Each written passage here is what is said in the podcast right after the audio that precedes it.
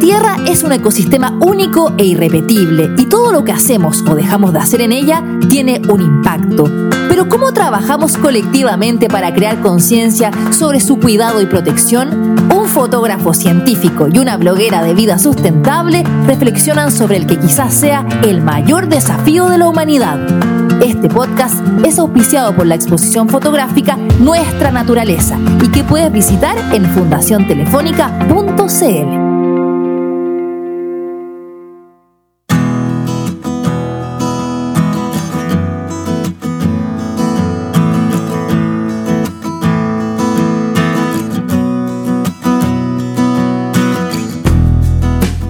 Si yo te pregunto a ti, Anita, ¿qué son para ti los océanos? ¿Qué me dirías? Un mundo increíble por descubrir, maravilloso. Y, y, lo digo porque me acuerdo de la primera vez que buceé en Chañaral de Aceituno.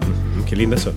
Y que fue como entrar a un mundo mágico que no me. Es que ni siquiera se me habría pasado por la cabeza cómo era. O sea, no sé, fue, fue de hecho una de las experiencias más impactantes para mí entrar y, de repente como que vais bajando, está todo el océano así medio verde, medio oscuro y de repente se abre y está el bosque de algas, los peces, el relieve, las quebradas. Es una cosa maravillosa, es realmente impactante. Absolutamente de acuerdo. Yo creo que la gran mayoría de nosotros hace una referencia muy estética, muy escénica respecto a lo que es el mar, de, respecto a productiva. Su, claro, productiva respecto a su belleza, al, ecosistema que, que ahí habita.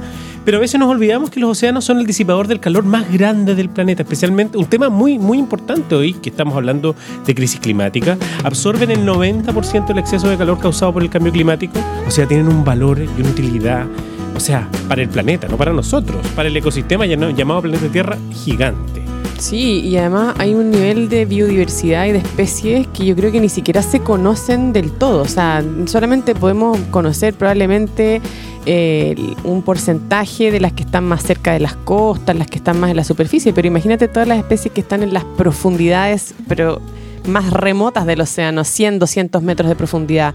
Ahí también hay vida, ahí también hay procesos eh, biológicos, sistémicos que ocurren, eh, que no vemos, pero que en el fondo son parte de lo que sostiene nuestra vida en el planeta. Por eso que es tan importante el trabajo que se ha hecho en nuestro país para crear áreas marinas protegidas, que no sean intervenidas por el hombre, donde no se le dé un valor eh, productivo, como bien tú decías. En Chile, Chile total cuenta con 14 áreas marinas protegidas, eh, todas ellas conforman el 42,4% del territorio marítimo nacional. Ahí está Juan Fernández y Cabo de Horno, y las reservas marinas costeras de múltiples usos como son Rapanui, Tortel y Seno del Almirantazgo. Pero bueno, ese es un temazo que es interesante abordar con un hombre de mar. Nosotros somos, somos, somos de tierra, nos, gusta, nos gusta el mar, pero, pero somos, de, somos de tierra y tenemos un gran amigo, una persona muy cercana que nos puede dar una visión también desde el trabajo en el mar y para el mar y para todo el planeta. Antes de presentarlo, por supuesto, queremos invitarla a todas y a todos a visitar la exposición que da nombre a este podcast nuestra naturaleza, en la página de Fundación Telefónica Movistar, que no es otra que fundaciontelefónica.cl. Esta es una exposición de fotografías también inspiradas en el tema de la crisis climática. Ahí vemos varios fotógrafos que aportamos en este proyecto, un proyecto maravilloso, educativo, para toda la familia. Y también, antes de mm, presentar a nuestro invitado, también invitarlos a visitar la página de elcuartodigital.cl, donde también van a encontrar eh, equipos y tecnología para también, si es que tienen pensado desarrollar un podcast como este que estamos haciendo. Ahí hay equipos y tecnología de punta también que les van a permitir sonar también como nosotros. ¿Quién es nuestro invitado, Anita? Nuestro invitado del día de hoy es Rodrigo Sánchez Gres. Él es director ejecutivo de la Fundación Capital Azul de Chile, pero además es un muy, muy experto buzo, explorador de la Patagonia y con quien tú también has tenido viajes muy interesantes a, los mundos submarinos. Y antes de también invitarlo y llamarlo, contarles también que la Fundación Capital Azul es una organización, es una ONG para la conservación del medio ambiente cuya misión es crear junto a pescadores artesanales la primera red de refugios marinos en Chile, es decir, trabajar con las comunidades costeras para proteger la biodiversidad de los mares chilenos. Maravilloso. Entonces llamamos a Rodrigo y seguimos conversando. Llamémoslo.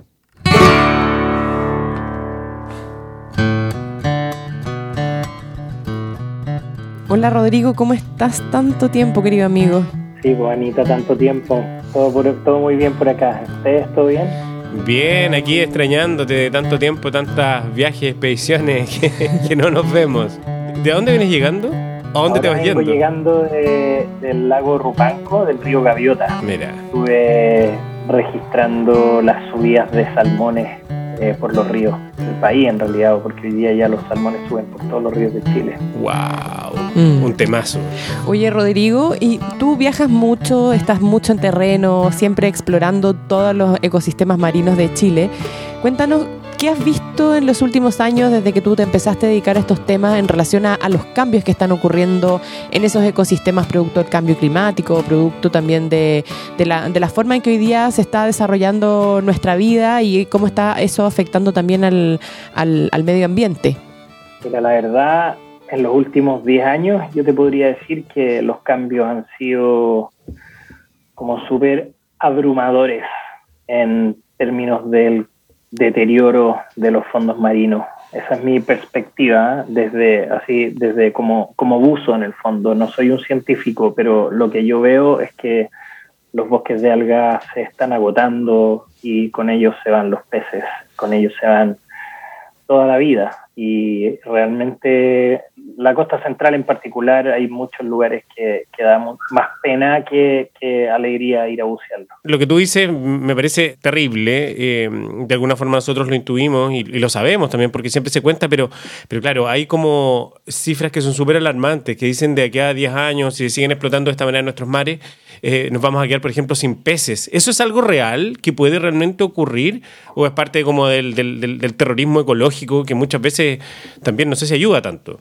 Sí, no, yo creo que en parte sí, eh, o sea, no es real, es parte de ese terrorismo ecológico en parte, pero también eh, yo creo que tiene un, un, porcentaje importante de realidad, que, que en el fondo no es que nos vayamos a quedar sin peces, pero sí que que la cantidad de peces que tenemos baja y baja y baja y se van agotando no solo las pesquerías, que son los peces que nosotros consumimos en nuestro día a día, sino que los, otros, los otros peces, porque ya el, ecosistema está tan alterado que, que, ni siquiera da para albergar esas especies que antes andaban dando vueltas por ahí y que nadie les interesa comer, ¿cachai? Eh, no es que nos vayamos a quedar sin peces, pero está complicado si no hacemos algo rápido. Mm.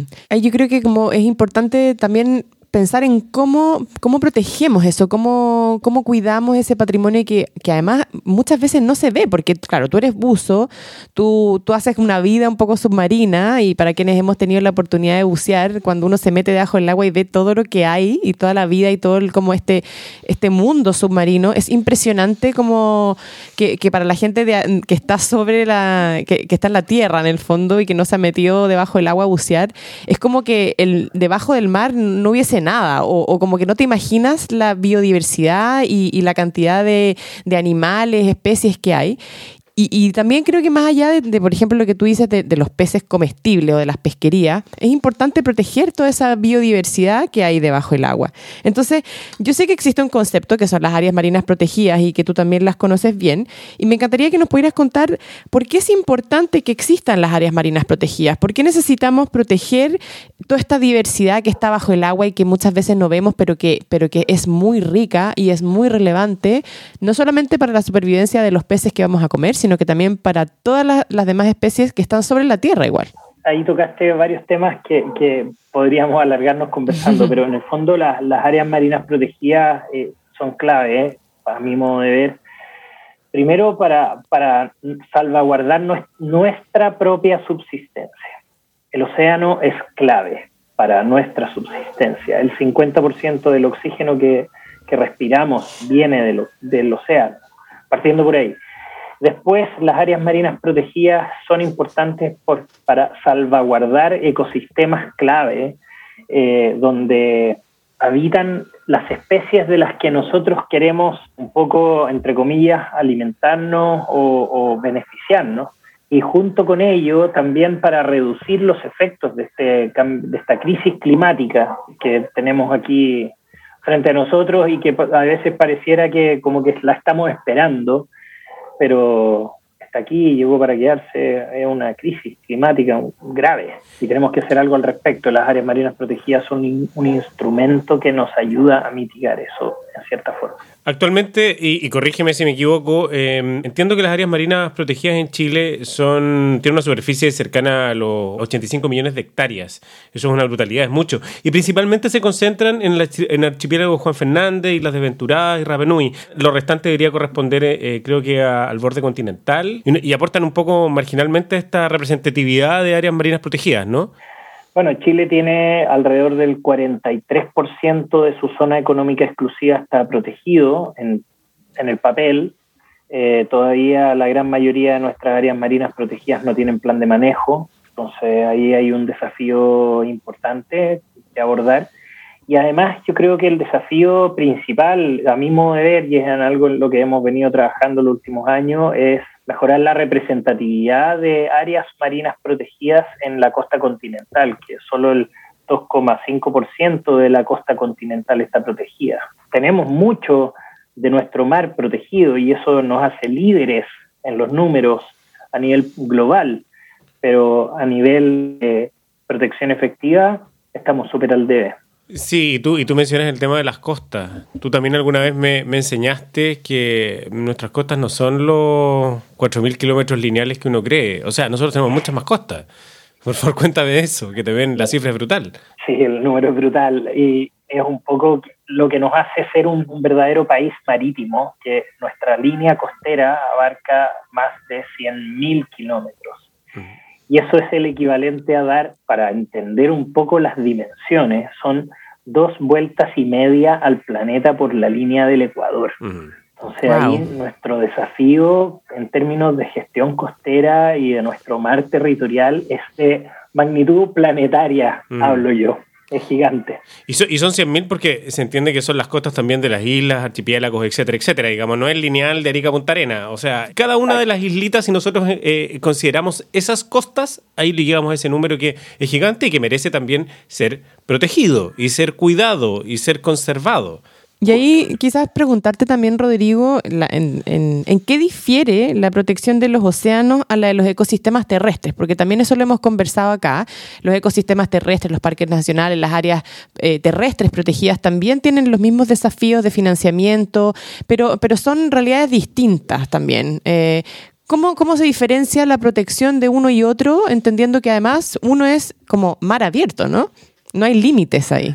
Sí, y además es un espacio que yo le llamo tridimensional, porque tú tienes no solo la superficie del océano que proteger, tienes que proteger la columna de agua y el fondo marino. Mm. Entonces, el desafío es enorme, realmente grande, y no lo dimensionamos, nos cuesta mucho dimensionarlo, eh, a tal punto que el presupuesto nacional de áreas marinas protegidas, lo estuve averiguando ahora hace un rato, es de tres, menos de tres pesos por hectárea.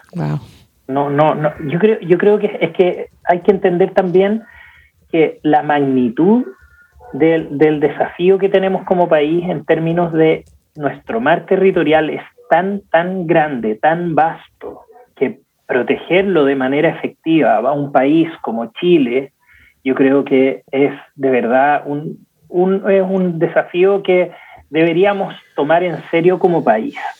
¿ya? Eh, somos un país marítimo, aunque nadie lo crea, aunque todos miren a la cordillera, que es súper bonita, pero somos un país marítimo. Y tenemos que entender nuestro rol en términos del qué hacer, del qué, qué es, cuál es nuestro rol como país para defender y proteger nuestros océanos, que son nuestra fuente de subsistencia al final del día. Y, entonces yo creo que la diferencia en términos de complejidad es, es grande y eso hace que la protección del océano, a mi modo de ver, debiese ser mucho más prioritaria, debería dársele, dársele más importancia, pero todos queremos que se le dé importancia a lo que nosotros queremos, a lo que cada uno quiere. Entonces es difícil. Claro.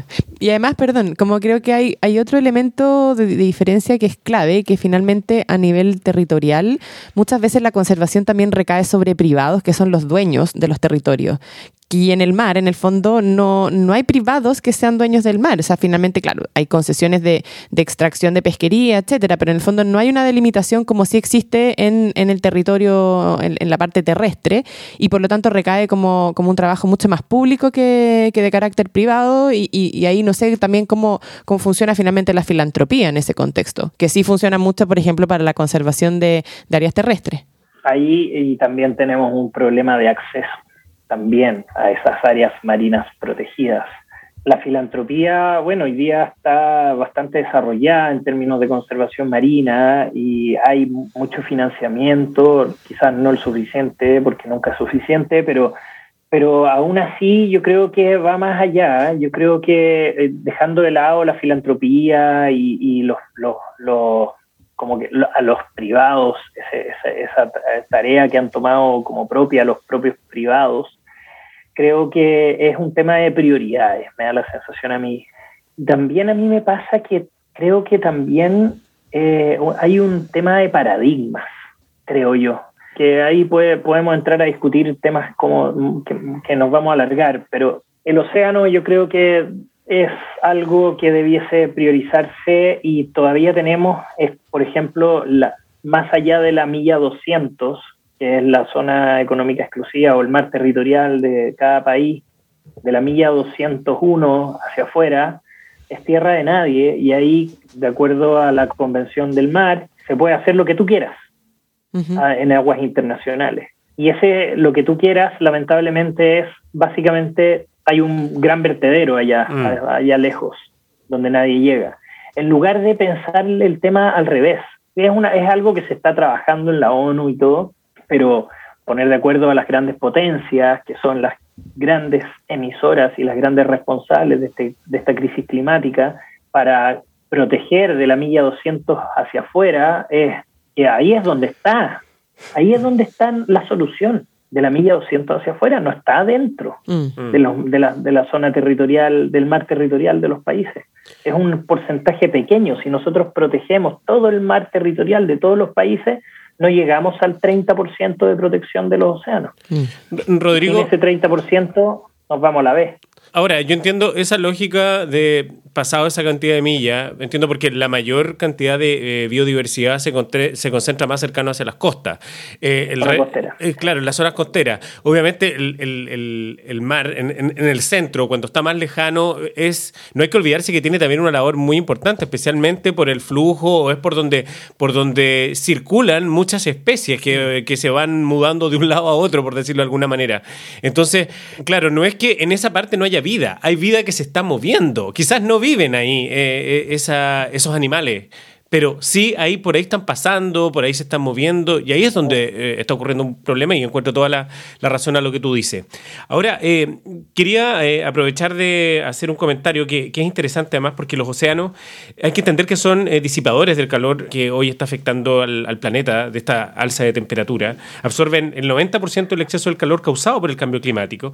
Además, son un sumidero de carbono muy eficiente, pues absorben el 23% de las emisiones de CO2 generadas por el hombre. Y eso muchas veces no nos damos cuenta. Porque en los mares también hay vegetación y eso es importante también cuidarla. O sea, no es solamente hablar de los peces, mm. ojo, eso es importante también entender de los ecosistemas marinos. Eso es clave, que no solamente tenemos peces, también están los bosques de algas, que hace poco tiempo se ha descubierto que absorben hasta cinco veces más que los bosques terrestres, el, su absorción de CO2. Entonces, y Chile tiene, si no me equivoco, la la mayor extensión de bosques marinos, de bosques de algas del planeta, en toda la zona de la Patagonia. Tenemos 100.000 kilómetros de costa y en la Patagonia muchos de esos kilómetros están cubiertos de algas, los fondos marinos. Y ahí es donde yo creo que está el principal desafío para Chile si nosotros queremos de verdad ser un actor relevante en términos de, de, de verdad ser líderes en la conservación de los océanos partiendo por conservar nuestros bosques de algas, que hoy día estamos haciendo justo lo contrario. Como no quedan peces, estamos devastando los bosques submarinos. Mm. Literalmente devastando. Así es. Oye, Rodrigo, y tú, bueno, también volviendo al tema de, tus viajes, tú también sacas fotos submarinas y eso creo que es súper importante y también video y trabajas mucho el tema audiovisual. Y, también creo que eso es súper importante precisamente esa divulgación desde el audiovisual, como para también hacer como conciencia, generar conciencia en torno a ese patrimonio que hay bajo el agua. ¿Cómo ha sido para ti también explorar esa línea desde, la, desde el trabajo más audiovisual, más artístico a través de tus viajes? ¿Cuál ha sido el viaje más inspirador desde ese punto de vista como de belleza escénica, o a lo mejor no tanto de belleza escénica como uno lo que pensaría, no sé, pues típico mar transparente, medio caribeño, sino que acá también las costas de Chile tienen unos colores muy profundos, unas luces distintas. Cuéntanos un poco más desde esa perspectiva tus impresiones del fondo marino. Sí, a mí me pasó cuando, cuando, me encanta esa pregunta, porque me pasó que desde el momento en que me metí al agua, yo quedé maravillado literalmente de todo este mundo que hay ahí abajo que no se ve. Y sentí un poco una necesidad de poder mostrarlo. Y poco a poco he ido como, bueno, con cada viaje y empecé como a explorar mucho la zona, la costa chilena y empecé como a sentir un poco la, la un poco el deber de mostrar, porque iba a lugares realmente de difícil acceso, todavía voy como por ejemplo el archipiélago Madre de Dios, que ahí un mm. poco respondo a tu pregunta, que para mí es ir a ese lugar es, es claro, fuimos con, con Cristian y, y, yo tuve la suerte de estar ahí seis, en seis oportunidades durante harto tiempo, hacer muchos buceos, los corales, los bosques de alga, etcétera, y para mí ese lugar es, es mágico, tiene una energía especial y está en Chile y, y es parte de nuestro territorio marítimo, insular, la Patagonia, nadie lo conoce y, está ahí, está ahí para que nosotros lo descubramos y nadie lo nadie ha tenido como la inquietud de ir a verlo. Son muy pocos los afortunados que hemos podido estar. Entonces, un poco al final, ese, ese como, como, como tema audiovisual nace como por una suerte de, de sentir ese deber de mostrarlo, porque acá todo el mundo en Chile dice, no, es que el mar no se ve nada, es oscuro, es verde, eh, no hay nada abajo. y es justamente lo contrario, tenemos los mares más ricos del planeta, con la costa, con la corriente Humboldt, y, y hay, hay como una, una bueno, es, es, es ignorancia, falta de educación, y, eso hay que tratar de cambiarlo y eso creo que se hace a través del tema audiovisual. Absolutamente de acuerdo y bueno, por eso que hay que aunar fuerzas para comunicar de todas las maneras que sean posibles, sea con una exposición de fotos, haciendo videos, haciendo podcast. Es necesario que este mensaje de conservación resuene eh, de todas las maneras posibles, especialmente en, las nuevas generaciones. Rodrigo Sánchez, eh, para nosotros siempre es un placer conversar contigo, aprendemos demasiado, nos inspiras, nos encanta tu trabajo, seguimos atentamente a todas las aventuras de Buceando Chile. Ahí por favor en, en redes también búsquenlo Buceando Chile y y, nada, un tremendo abrazo. Ojalá nos veamos pronto y ojalá naveguemos o buceemos juntos muy pronto. Ojalá que sí sea, compadre. Y nada, por lo, es un honor a mí, para mí estar acá con ustedes y nada, me encanta la pega que hacen. Eso, muy agradecido. Muchas gracias, Rodrigo. Estamos en contacto y nos vamos a ir escuchando muy pronto. Cuídate mucho. Chao, chao. Eso. Chao.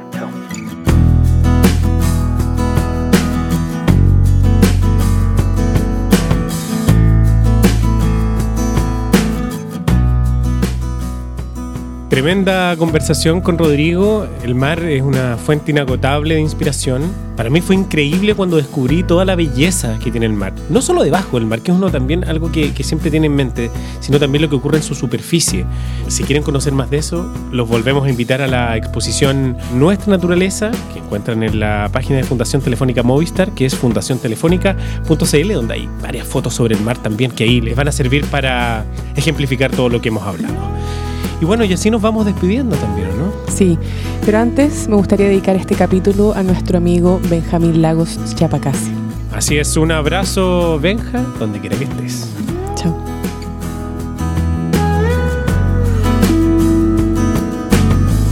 Este podcast es auspiciado por la exposición fotográfica Nuestra Naturaleza y que puedes visitar en fundaciontelefónica.cl.